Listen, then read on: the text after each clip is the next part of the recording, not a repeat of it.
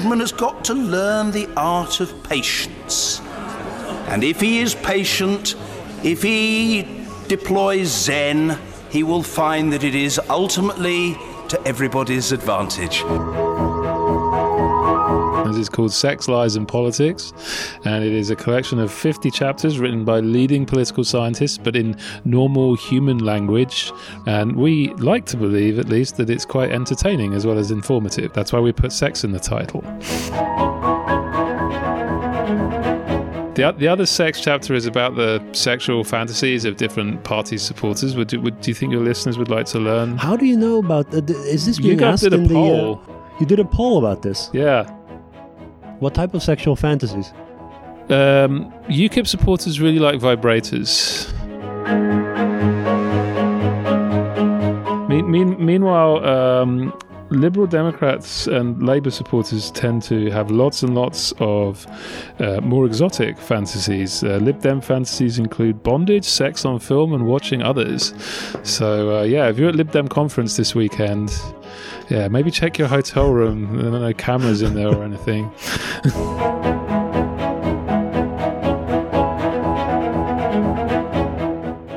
Hi everyone, welcome to the podcast. My name is Armen Hakhverdian. I'm a political scientist at the University of Amsterdam. Follow us on Facebook or Twitter. Subscribe to the podcast, rate and review us, all those things, I appreciate it. So, last weekend I was in Glasgow for a conference on elections, public opinion, and parties, so called EPOP. It's been a while that I was there at EPOP. And I thought, you know, I might as well go this year and see what people are up to with uh, Brexit looming. I also went just to feel good about the Netherlands. But um, there were a lot of uh, old friends there, familiar faces, and I spoke to some of them on the record about their research.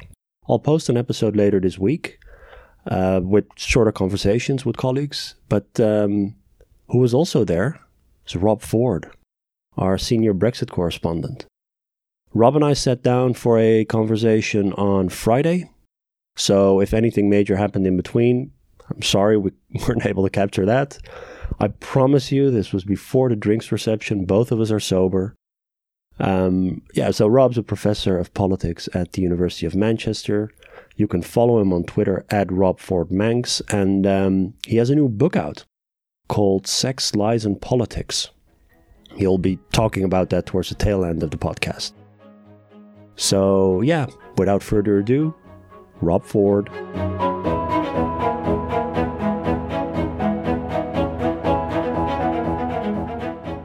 All right, everyone. Joining me not on Skype, but in person. It's Rob Ford. Rob, what's up? It's me. I'm here in the flesh. This this this feels like one of those like intense politics interviews. Like we're sat across the table. Yeah, I feel like Armen's gonna like just be battering me with extreme questions. It's good to be in uh, in the UK right before the precipice of Brexit. Can you feel it in the air, Armen? The, the feeling of impending freedom. or doom. I don't know. I feel like uh, at the end of uh, the Return of the King, where I'm the Sam to your Frodo, and and the Oh, we're, uh, we're in Mordor now. yes, we're in Mordor, and the and Mount Doom is crumbling around us. I'm I'm I'm glad you're with me, Samwise Gamgee. Here at the end of all things, that's how I feel. yeah, I, I I feel similar. You know, it, it- at least we have each other. We have each other exactly. There, so there's three things I wanted to talk to you about. First, just have your Brexit update, of course. Uh, then the uh, research that was presented here by John Curtice, among others, on your behalf. Sir John Curtis. Sir, uh, I'm, I'm sorry. He's a knight of the realm now.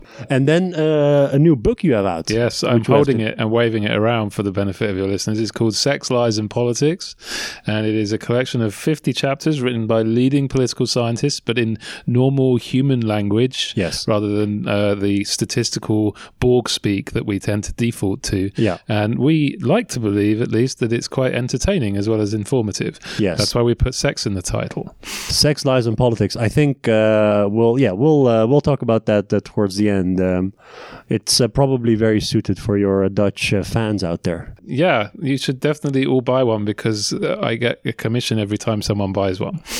So for that reason alone, Yes. uh, help me. Support Rob. I have a mortgage to pay.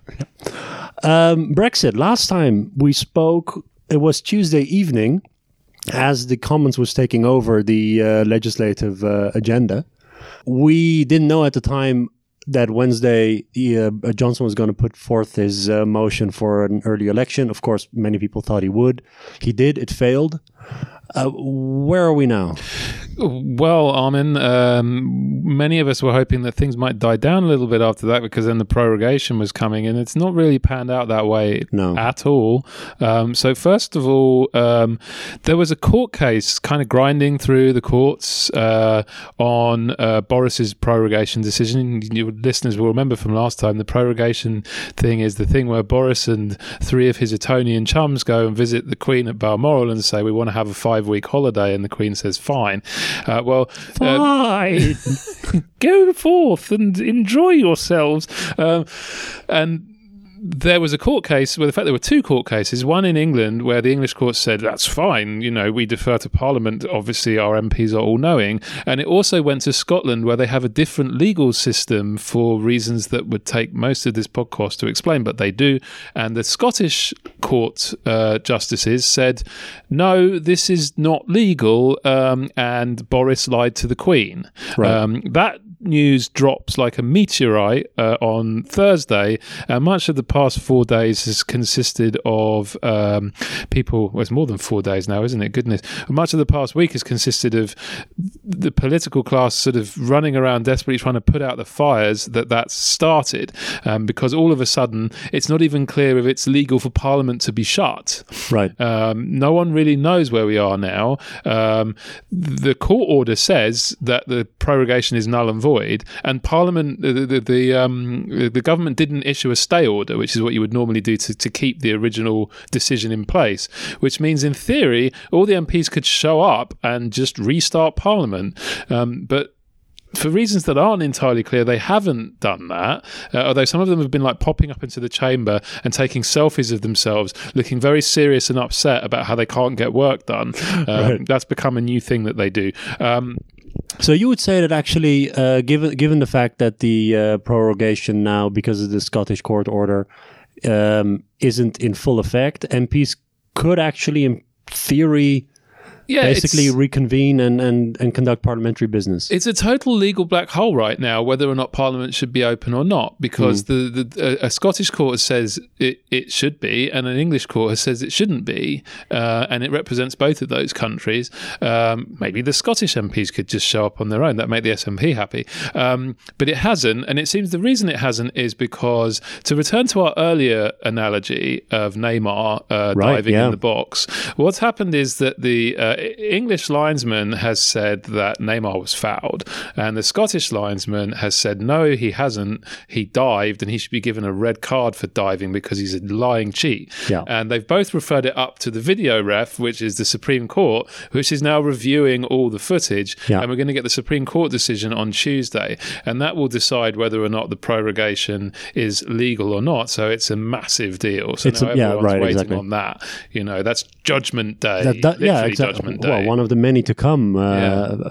The so the uh, the point of lying to the Queen or not, it hinges on this fact of whether or not the motive for calling for prorogation by Johnson was simply this idea of well, this is what you do in front of before the Queen's Yeah, yeah, speech, yeah. or whether I his mean- actual motivation is to stymie discussion on Brexit. Precisely so. And his public arguments have all been, oh, look, we just need to start a new legislative agenda. This is what governments do. And I don't know, maybe my pen slipped and it put five weeks in the document instead of one. Instead of five Um, days. Uh, and apparently, this, the the key piece of evidence that, that turned the decision in Scotland, or rather the lack of a piece of evidence, in a very Sherlock Holmesian way, it was the dog that didn't bark. Was that normally governments, when they want to defend their decisions, when someone says, "Oh, you made this decision for this reason, and that's a bad reason," they get like senior civil servants to sign affidavits saying, "No, no, we were all in the room when we had that discussion, and here are the like totally legit reasons why we did Right. it. Now go away." And that's a great way to make the case go away if you're the government. And they didn't send one. There's no affidavit. There's no document with a bunch of senior service signatures on the end of it explaining what went on in the room when they decided to prorogue. And the judges were like, hmm, stroke chin. This is extremely suspicious because why the heck wouldn't you provide one Yeah. if you had legit reasons for calling this long prorogation? Right. And the speculation amongst lawyers is that the reason may well be that senior civil servants were not willing to sign off on a statement like that because no, it's not true. Were they Um, in the room though? Well, they must have been in the room. You would think so. Um, they, they they have to have been involved in the process. You know, you, you can't just like write it on a post-it note and I have no idea what, what you can and cannot do in this country. it's a fair point, actually. You know, maybe you can write it on a post-it note, stick it on Jacob Rees-Mogg's top hat, and take it to the Queen. But I, I believe, you know, this stuff has to come on like official letterhead and stuff, and so, Okay, yeah. you know, there should be civil servants involved in it. And if there aren't, that in itself is, of course, suspicious because that's not the usual procedure. Yeah. Um, so that's led the Scottish courts to say, look, if you guys had a reasonable set of reasons for doing this, you could have provided us with an officially signed off account of those reasonable set of reasons. You haven't. That makes us very suspicious and makes makes us think, along with all the other circumstantial evidence, that. Um, the reason you did this was was entirely about frustrating the will of Parliament, and that's unconstitutional because Parliament is the elected body and should have a role in this decision, and you shouldn't be shutting it down. So that's the argument they've used, and that's the argument Yeah. that the Supreme Court now has to weigh in on. Yeah, exactly. To continue on this, um, let's say, line of uh, court interventions, the Yellowhammer document stuff. Can you explain what happened there?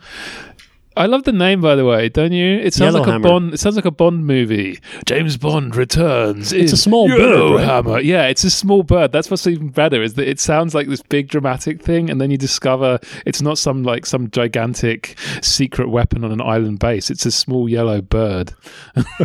no idea why they chose that. One. Yeah, those documents got released. Um, I'm not sure if that was because of court order. It was because of court order. It's hard to keep up these days, but it was basically like food shortages, medicine shortages, uh, all this kind of stuff. And so, you know, the usual like huge turmoil about this with everyone on the Remain side saying, well, this is ridiculous. No one put would you like food shortages on the side of a bus?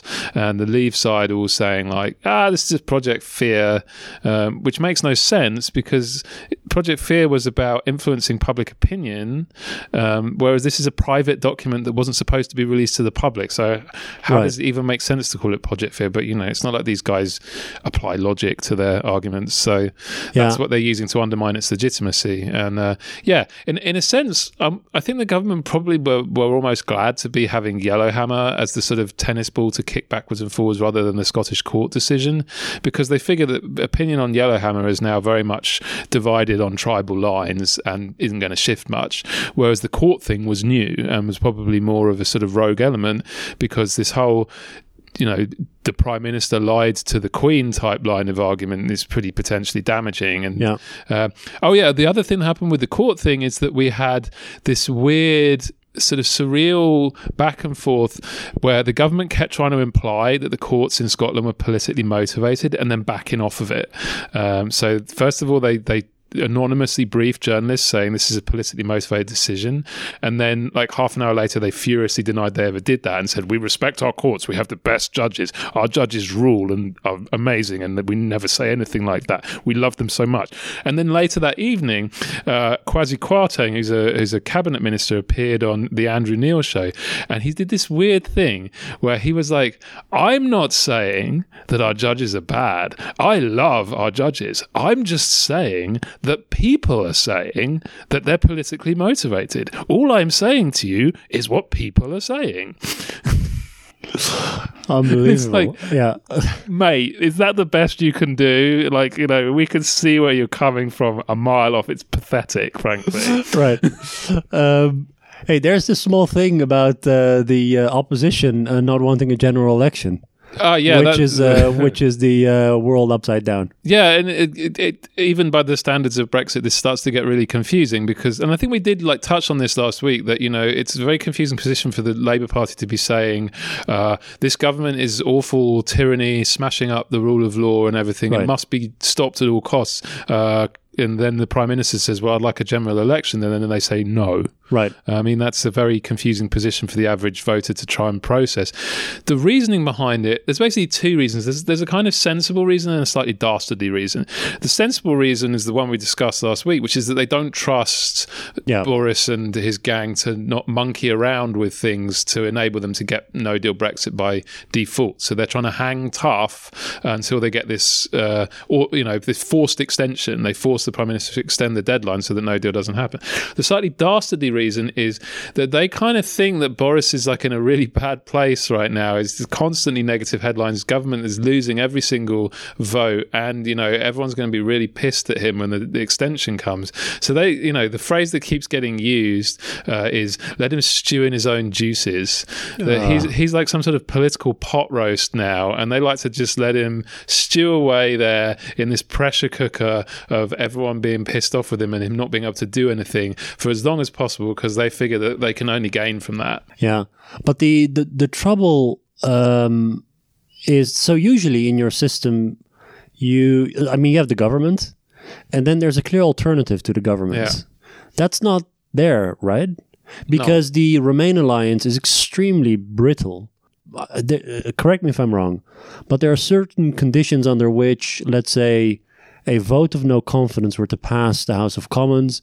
Under the Fixed Term Parliament Act, you have this Two weeks. two weeks Yeah. to form an alternative Yeah, yeah. government, which, in terms of the numbers, would be possible because Johnson doesn't have a majority. Yeah, yeah. Especially Parliament. now that he chucked 20 more out. Right. Um, but the alliance against him isn't that cohesive, is it? No, and th- th- this has become th- this, is, this was one of the reasons that that uh, Johnson went so hard when he got back from the summer break, is that the Conservatives were observing the rebel alliance, as they're called, like flailing around on this Right. issue of like what would they do as an alternative government to stop Johnson, and essentially wh- where it all falls down is the issue of Jeremy Corbyn. Uh, Yeah. essen- essentially, uh, the Labour Party, understandably, wants.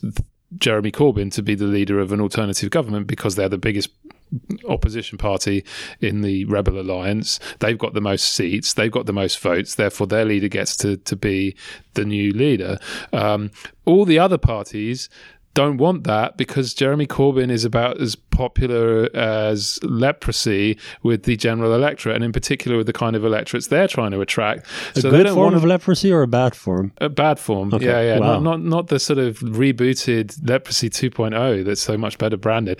Um, so you know they they they want uh, and, and they think also from a sort of more broader kind of rebel alliance sort of image type thing. They want to emphasize that this is an exceptional and different situation, not your normal alternation between the Conservatives and Labour. So they want some sort of more emollient, mollifying figure that can that can work for everybody, that everybody likes. Like Ken Clarke is the name that often Wow. gets Like an interim prime minister, uh, like a national unity prime Yeah, minister? yeah, yeah, like a national teddy bear, essentially, that like all the people in the Rebel Alliance can agree upon. And Ken Clarke it works also because the other thing they want is to, to somebody whose very nature makes it clear that they're not sticking around and then going to announce they'll have like a three year government or something like that. Because he's like 120 years old? Well, yeah, because he's like 81 and has already said he's retiring from Parliament. So, you know, th- and Labour are like, yeah, that's all very nice, but no.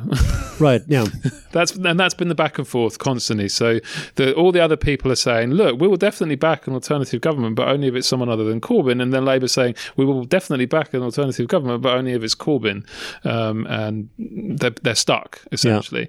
And so if we did get a vote of no confidence uh, passed, we'd probably have two weeks that will probably play quite well, uh, in all likelihood, to Johnson and the Conservatives because the spotlight will be off them and be right on all the divides amongst their opponents. And there'll be lots of questions of like, why can you, if you idiots are so convinced that no deal is this terrible thing that you must stop imminently, why can you not, you know, knock your heads together and agree some sort of a, a, a government to form? Yeah. So I mean, we've been talking a lot about uh, the conservatives first under May and under and, and now under Johnson, obviously, and also all the dysfunction, rightly so, because they're the ones who held the levers of power and uh, were in charge of this negotiation process. But uh, Labour and the Lib Dems, like, what's their play here? So if we start with with Labour, uh, they had leave in their election manifesto of 2017, right?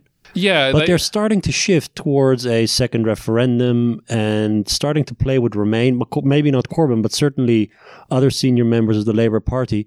That's not an easy position to be in as a party. Yeah, but it kind of follows from the uh, electoral divides they have. I mean, the, the, the Conservatives have decided to resolve the internal divide that Brexit produces by essentially embracing one side of it and Yeah. daring the other side to just like suck it up or leave. And now many of them have left. Um, Labour's approach has been rather different, and it's partly because opposition affords you this luxury, which is to try and obfuscate and keep both sides on board. Yeah. So while the 2017 man- manifesto did officially commit them to leave, it was a kind of mumble out the side of the mouth commitment to, to uh, yes, we'll leave. Was it uh, was it written in really on. small font? yeah, yeah, written in really small font, surrounded by lots of other big words that would suggest they wouldn't. Um, and that position hasn't proved sustainable through this parliament because most Labour MPs and the overwhelming majority of Labour activists, as well as it should be remembered, 70% of the Labour voters are Remain. Right. So it was very difficult for them to sustain this position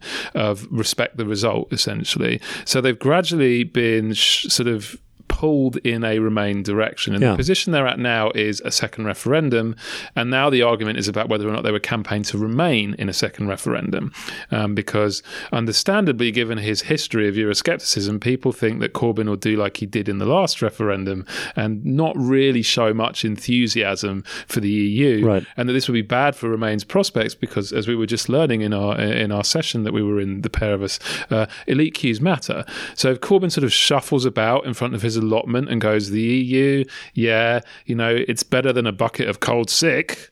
Thumbs up. Um, that's not necessarily going to win the referendum. They want they want to bind him into a stronger Remain Yes. campaign, but he's resisting that. Uh, so that's that's where we are really with Labour's position. But it's also Labour uh, can feel, of course, the, the the main competitor next to them, the, Lib Lib Dems, Dems, who've moved openly to revoke Article 50. Yeah, they're, they're, they're now like ultra remain. Yeah, uh, exactly. And, and there's questions about whether that's the most sensible strategy for them too, because while they're peeling off all their support from like tribal remain voters, in terms of winning seats, most of the seats where they're competitive are seats where they're up against the Conservatives, where you've got a kind of different brand of remainder, I think, quite often. You've got a lot of people who are like basically like the EU, it's good for business, you know, and all this kind of stuff. You know, classic don't rock the boat middle class types. And they're really not happy with like the headbanging Johnson no deal leave type thing and are therefore attracted by the Lib Dems. But if the Lib Dems offer a similarly divisive and tribal and headbanging option like unilaterally revoking Article 50, they find that off putting too and they may well recoil from it. So it's not clear if that position it'll probably win them more votes in terms of a, a national tally, but of course our system isn't a national tally. It could win them more votes in places where they've got no chances of winning without winning them the votes they need in the places where they have a chance to win, which makes it seem a bit high risk. I think the counter argument to that, which I've heard from a couple of people, is that the hardest thing for the Lib Dems is always to get anyone to pay any attention to them at all. Uh, and the advantage of this position is that it, it naturally generates media attention because it's a, a new and radical position on the whole EU question that gets journalists excited, so then they want to come and speak to them. So it's like it's like we're in the upside down now um, from Stranger Things, and the Lib Dems are now like the upside down UKIP because that was what UKIP's strategy was. They would go around with this provocative strategy: if we should just leave the whole damn thing, and journalists would be like, "Oh, that's interesting. That's I've heard that one before," and then they get lots of attention from it. The Lib Dems are now trying to play the same game in reverse. It's interesting. Uh, you were just mentioning the, uh, uh, the the the the session we were just in. Um, one of the papers by Steve Fisher and others was about May's deal and opposition to May's deal among the public, and uh, that at the time, among the public at least, it seemed like a sensible compromise, and that uh, as time went on, the elites became more polarized, and people tended to follow elite cues. Yeah. And w- that process is just you can just extrapolate from that to where we are now. It seems like they people are moving further and further apart from this um yeah, this this this place where a deal is even possible. Yeah, yeah. It, it, it, the, the elites at least, and then and then public opinion's likely to follow. Yeah, well, I mean, Steve put up an amazing slide where it basically showed the distribution of opinion, and there was just these huge two peaks at each pole of the distribution. It's not very Downsian. Huge, yeah, yeah, exactly, and that that's a huge problem because there's no one in the middle. There's no there's no one in the compromise position. You know, But that's weird because that's ex- uh, or weird. Um, th- I I suppose is naturally follows that that a someone like like Ken Clarke, who would be in the middle, uh, would be there without any sort of public support. There would be no mandate in public opinion to well, that's that's part back of the, him. Maybe It's kind of the part of the paradox of the sort of um, Remain alliance, so to speak, or the uh, anti-Brexit alliance, the anti-Boris alliance, or whatever. Is that so long as they're just defined by being against Boris's position, then they're getting everybody on that other pole of the distribution. Yeah. So then they're doing fine. But as soon as they become positively for anything, then they're going to lose lots Yeah. of support because basically any position except full fat stay in the EU and not there's a big chunk of them that would not be comfortable with full fat stay in the EU. Uh, it immediately pisses off the bulk of the voters who are on their side of the distribution. So uh, they're, they're only going to hold together so long as they're defined. I mean, that's been a problem all the way through the Brexit debate is that the opponents of the government don't have an alternative they can cohere around. And Yeah. this is one of the underlying reasons why, I suspect. So building on this, uh, this extreme polarization that exists, you you co-wrote a um, paper together with uh, with some others on deliberation in Brexit. Yeah, well, some mean, others I say irreverently. I mean, this is as, you- Sir, Sir John. Sir yeah, John uh, Curtice, James Fishkin is in yeah, there. yeah, Alice Alice Siu, who's uh, James Fishkin's uh, co-author and uh, fellow researcher. Yeah, I mean, I mean, I'm, I'm on the project. J- J- John wrote that presentation, by the way. I've been busy with my my own books, um, but uh, yeah, it's been a fun project. So the, the the premise is we get small groups of people together to debate what Britain should do after Brexit on big policy issues like immigration and consumer rights and stuff. Um, in like a groups. citizens' assembly. Kind of like a citizens' assembly, yeah, similar kind of thing, and just sort of debate through the various options. And we basically take their views beforehand and we take their views after, and we see what happens when they debate. Then, after they've debated for an hour, they get to hear from an expert panel, and part of what they do in the debate is come up with questions to ask the experts, which then John puts to the experts. So you're kind of giving them a chance to really reflect on an issue at greater depth and learn more about it from people they trust, because the experts are like diverse. So You've got one who's like, say on immigration, you've got one pro immigration control, one who's from the sort of liberal think tank, and one who's like a straight down the line facts and stats type person. So, you know, it's just like if democracy is going to work, then people should be, you know, able to come to some sort of uh, views about what to do, and they should be able to learn from talking to each other. That's the, that's Jim Fishkin's optimistic model of how the world might work, and this is we were putting it to test on a real hard case, uh, which is Brexit, and the the biggest surprise about it for me, I went in thinking this is I'm just going to be watching a lot of people shouting at each other. This is going to be both sort of terrifying and potentially occasionally entertaining too.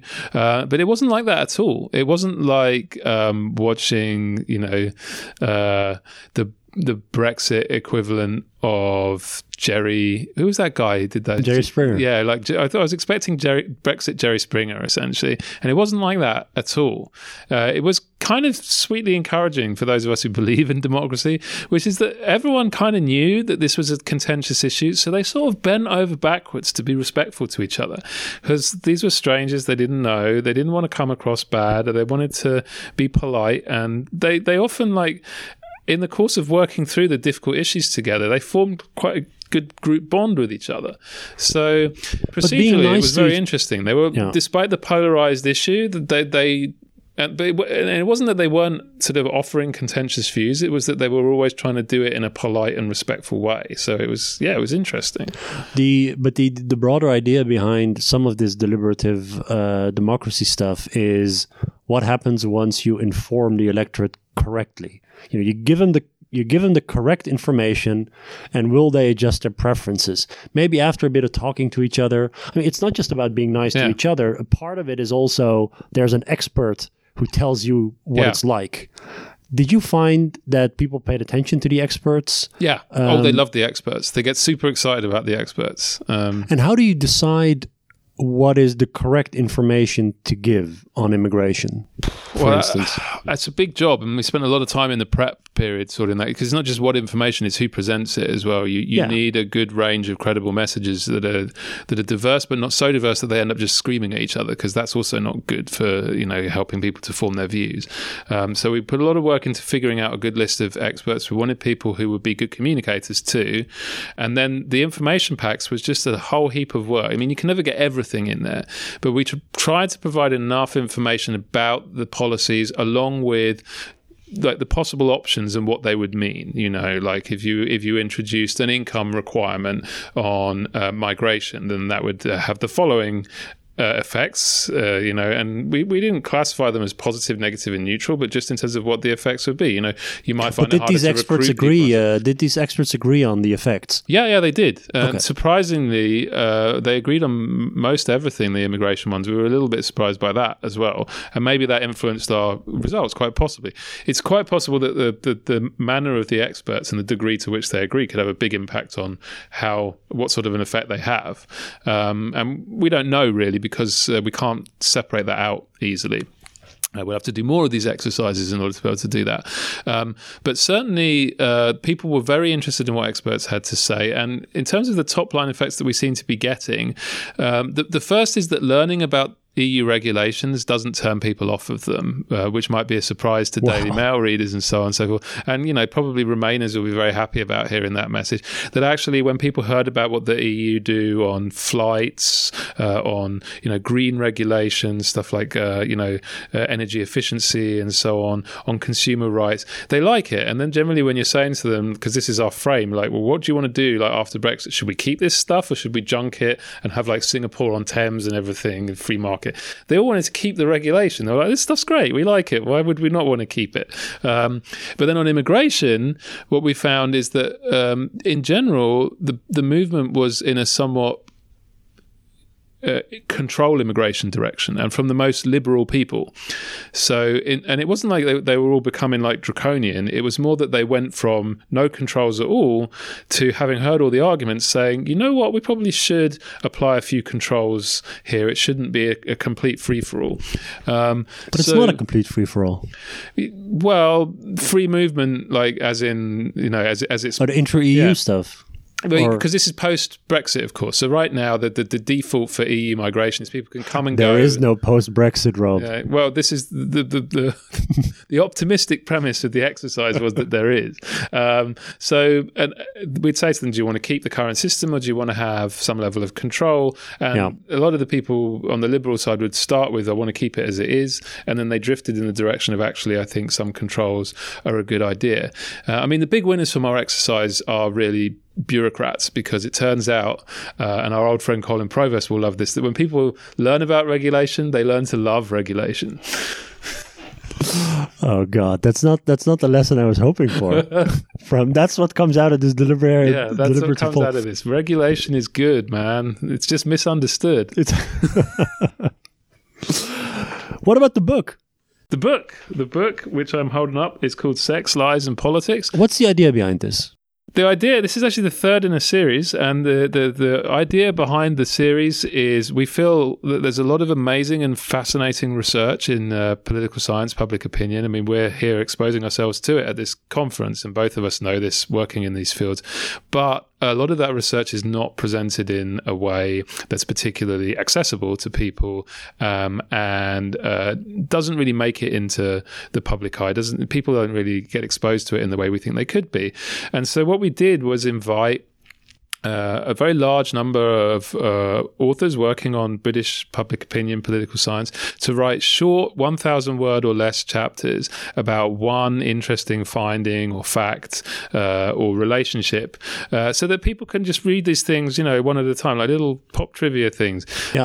Um, So they're re- they're short chapters. yeah, thousand words or less. Oh, that's Um, great. And one graph or less, or one table. No regressions allowed. No footnotes allowed. No technical language allowed. So, uh, some of our authors did struggle, particularly with the footnote issue. Um, we love footnotes in academia. This is a great idea. We should do something like this in the Netherlands too. Yeah, yeah. Well, I think uh, the Dutch readers which will edition enjoy is this? This- this is this is a- this is volume three. Volume three. Uh, okay. But rather like the Rolling Stones, we've adopted a model of we had two volumes of original content, then we bring out a greatest hits that also has 10 additional new chapters in it. So this is the best, you know, if you've not bought the first two, this is the best one to buy because it's the best stuff from the first two. You know, it's like Queen Greatest Hits 2, all the best tracks, and then a couple of new tracks on it as well. There are some uh, Brexit tracks there as well. There's some awesome new Brexit tracks. Yeah. Can you down uh, just um, uh, give us a a taster of some of the uh, some of the research that's in there? yeah, sure. Uh, There, like- what about what about some uh, some on the sex? Because the there's sex? sex. in the title. Yeah, Well, well, we, we have a chapter about uh, how the public reacts to politicians uh, cheating on their partners, and um, the, the the shocking finding from that is that people disapprove of it and think they should stand down unless it's the politicians from their own side. Right. In which case, uh, it's a private matter. Exactly. With one exception, though, Remainers are chill with cheating, you know, because uh, if you're a Remainer, that just shows that you're socially liberal and comfortable with leaving people to their privacy. Presumably, if you're a Leaver, it's because like a closet you're morally Frenchman. corrupted people who just want to defend a morally corrupted elite and so forth. Yeah. Um, the, the other sex chapter is about the sexual fantasies of different party supporters. Would, would do you think your listeners would like to learn? How do you know about? Uh, is this being asked in the? poll. Uh, you did a poll about this. Yeah. It's one of the things that surprises me walking around this uh, conference where there's a lot of British uh, political scientists. Um, how much polling you guys do? Oh, we love we love to poll. Unbelievable. Yeah. So Well- you polled people about their sexual fantasies. Yeah, yeah. Uh, in the first volume, we did it on on different parties' supporters. Um, What type of sexual fantasies? um, UKIP supporters really like vibrators. That's basically the only thing that they particularly like relative to other. What's the theoretical mechanism? Uh, well, we're still working on that. Further research is needed. Um, Okay. Mean, mean, meanwhile, um, Liberal Democrats and Labour supporters tend to have lots and lots of uh, more exotic fantasies. Uh, Lib Dem fantasies include bondage, sex on film, and watching others. So, uh, yeah, if you're at Lib Dem conference this weekend, yeah, maybe check your hotel room. There are no cameras in there or anything. Right. The party conferences are about to start. That's right. That's right. And when it comes to Remain and Leave voters, um, Remain voters are basically sexually adventurous uh, relative to Leave voters, and Leave voters have one particularly overrepresented fantasy, which is watching other people have sex.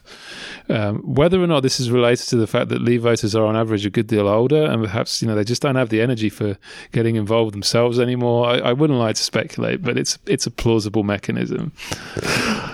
Um, I, I, don't- I, don't- I'm going to buy the book. Yeah, there's plenty more where that came from. Mo- Most of the rest of it, incidentally, is not smart. Armen just homed in on the smart. Uh, you know, listeners can draw their own conclusions about his motivations Well, in doing I so. did not call the book "Sex, Lies, and Politics." Yeah, well, we put sex in the title because sex sells, man.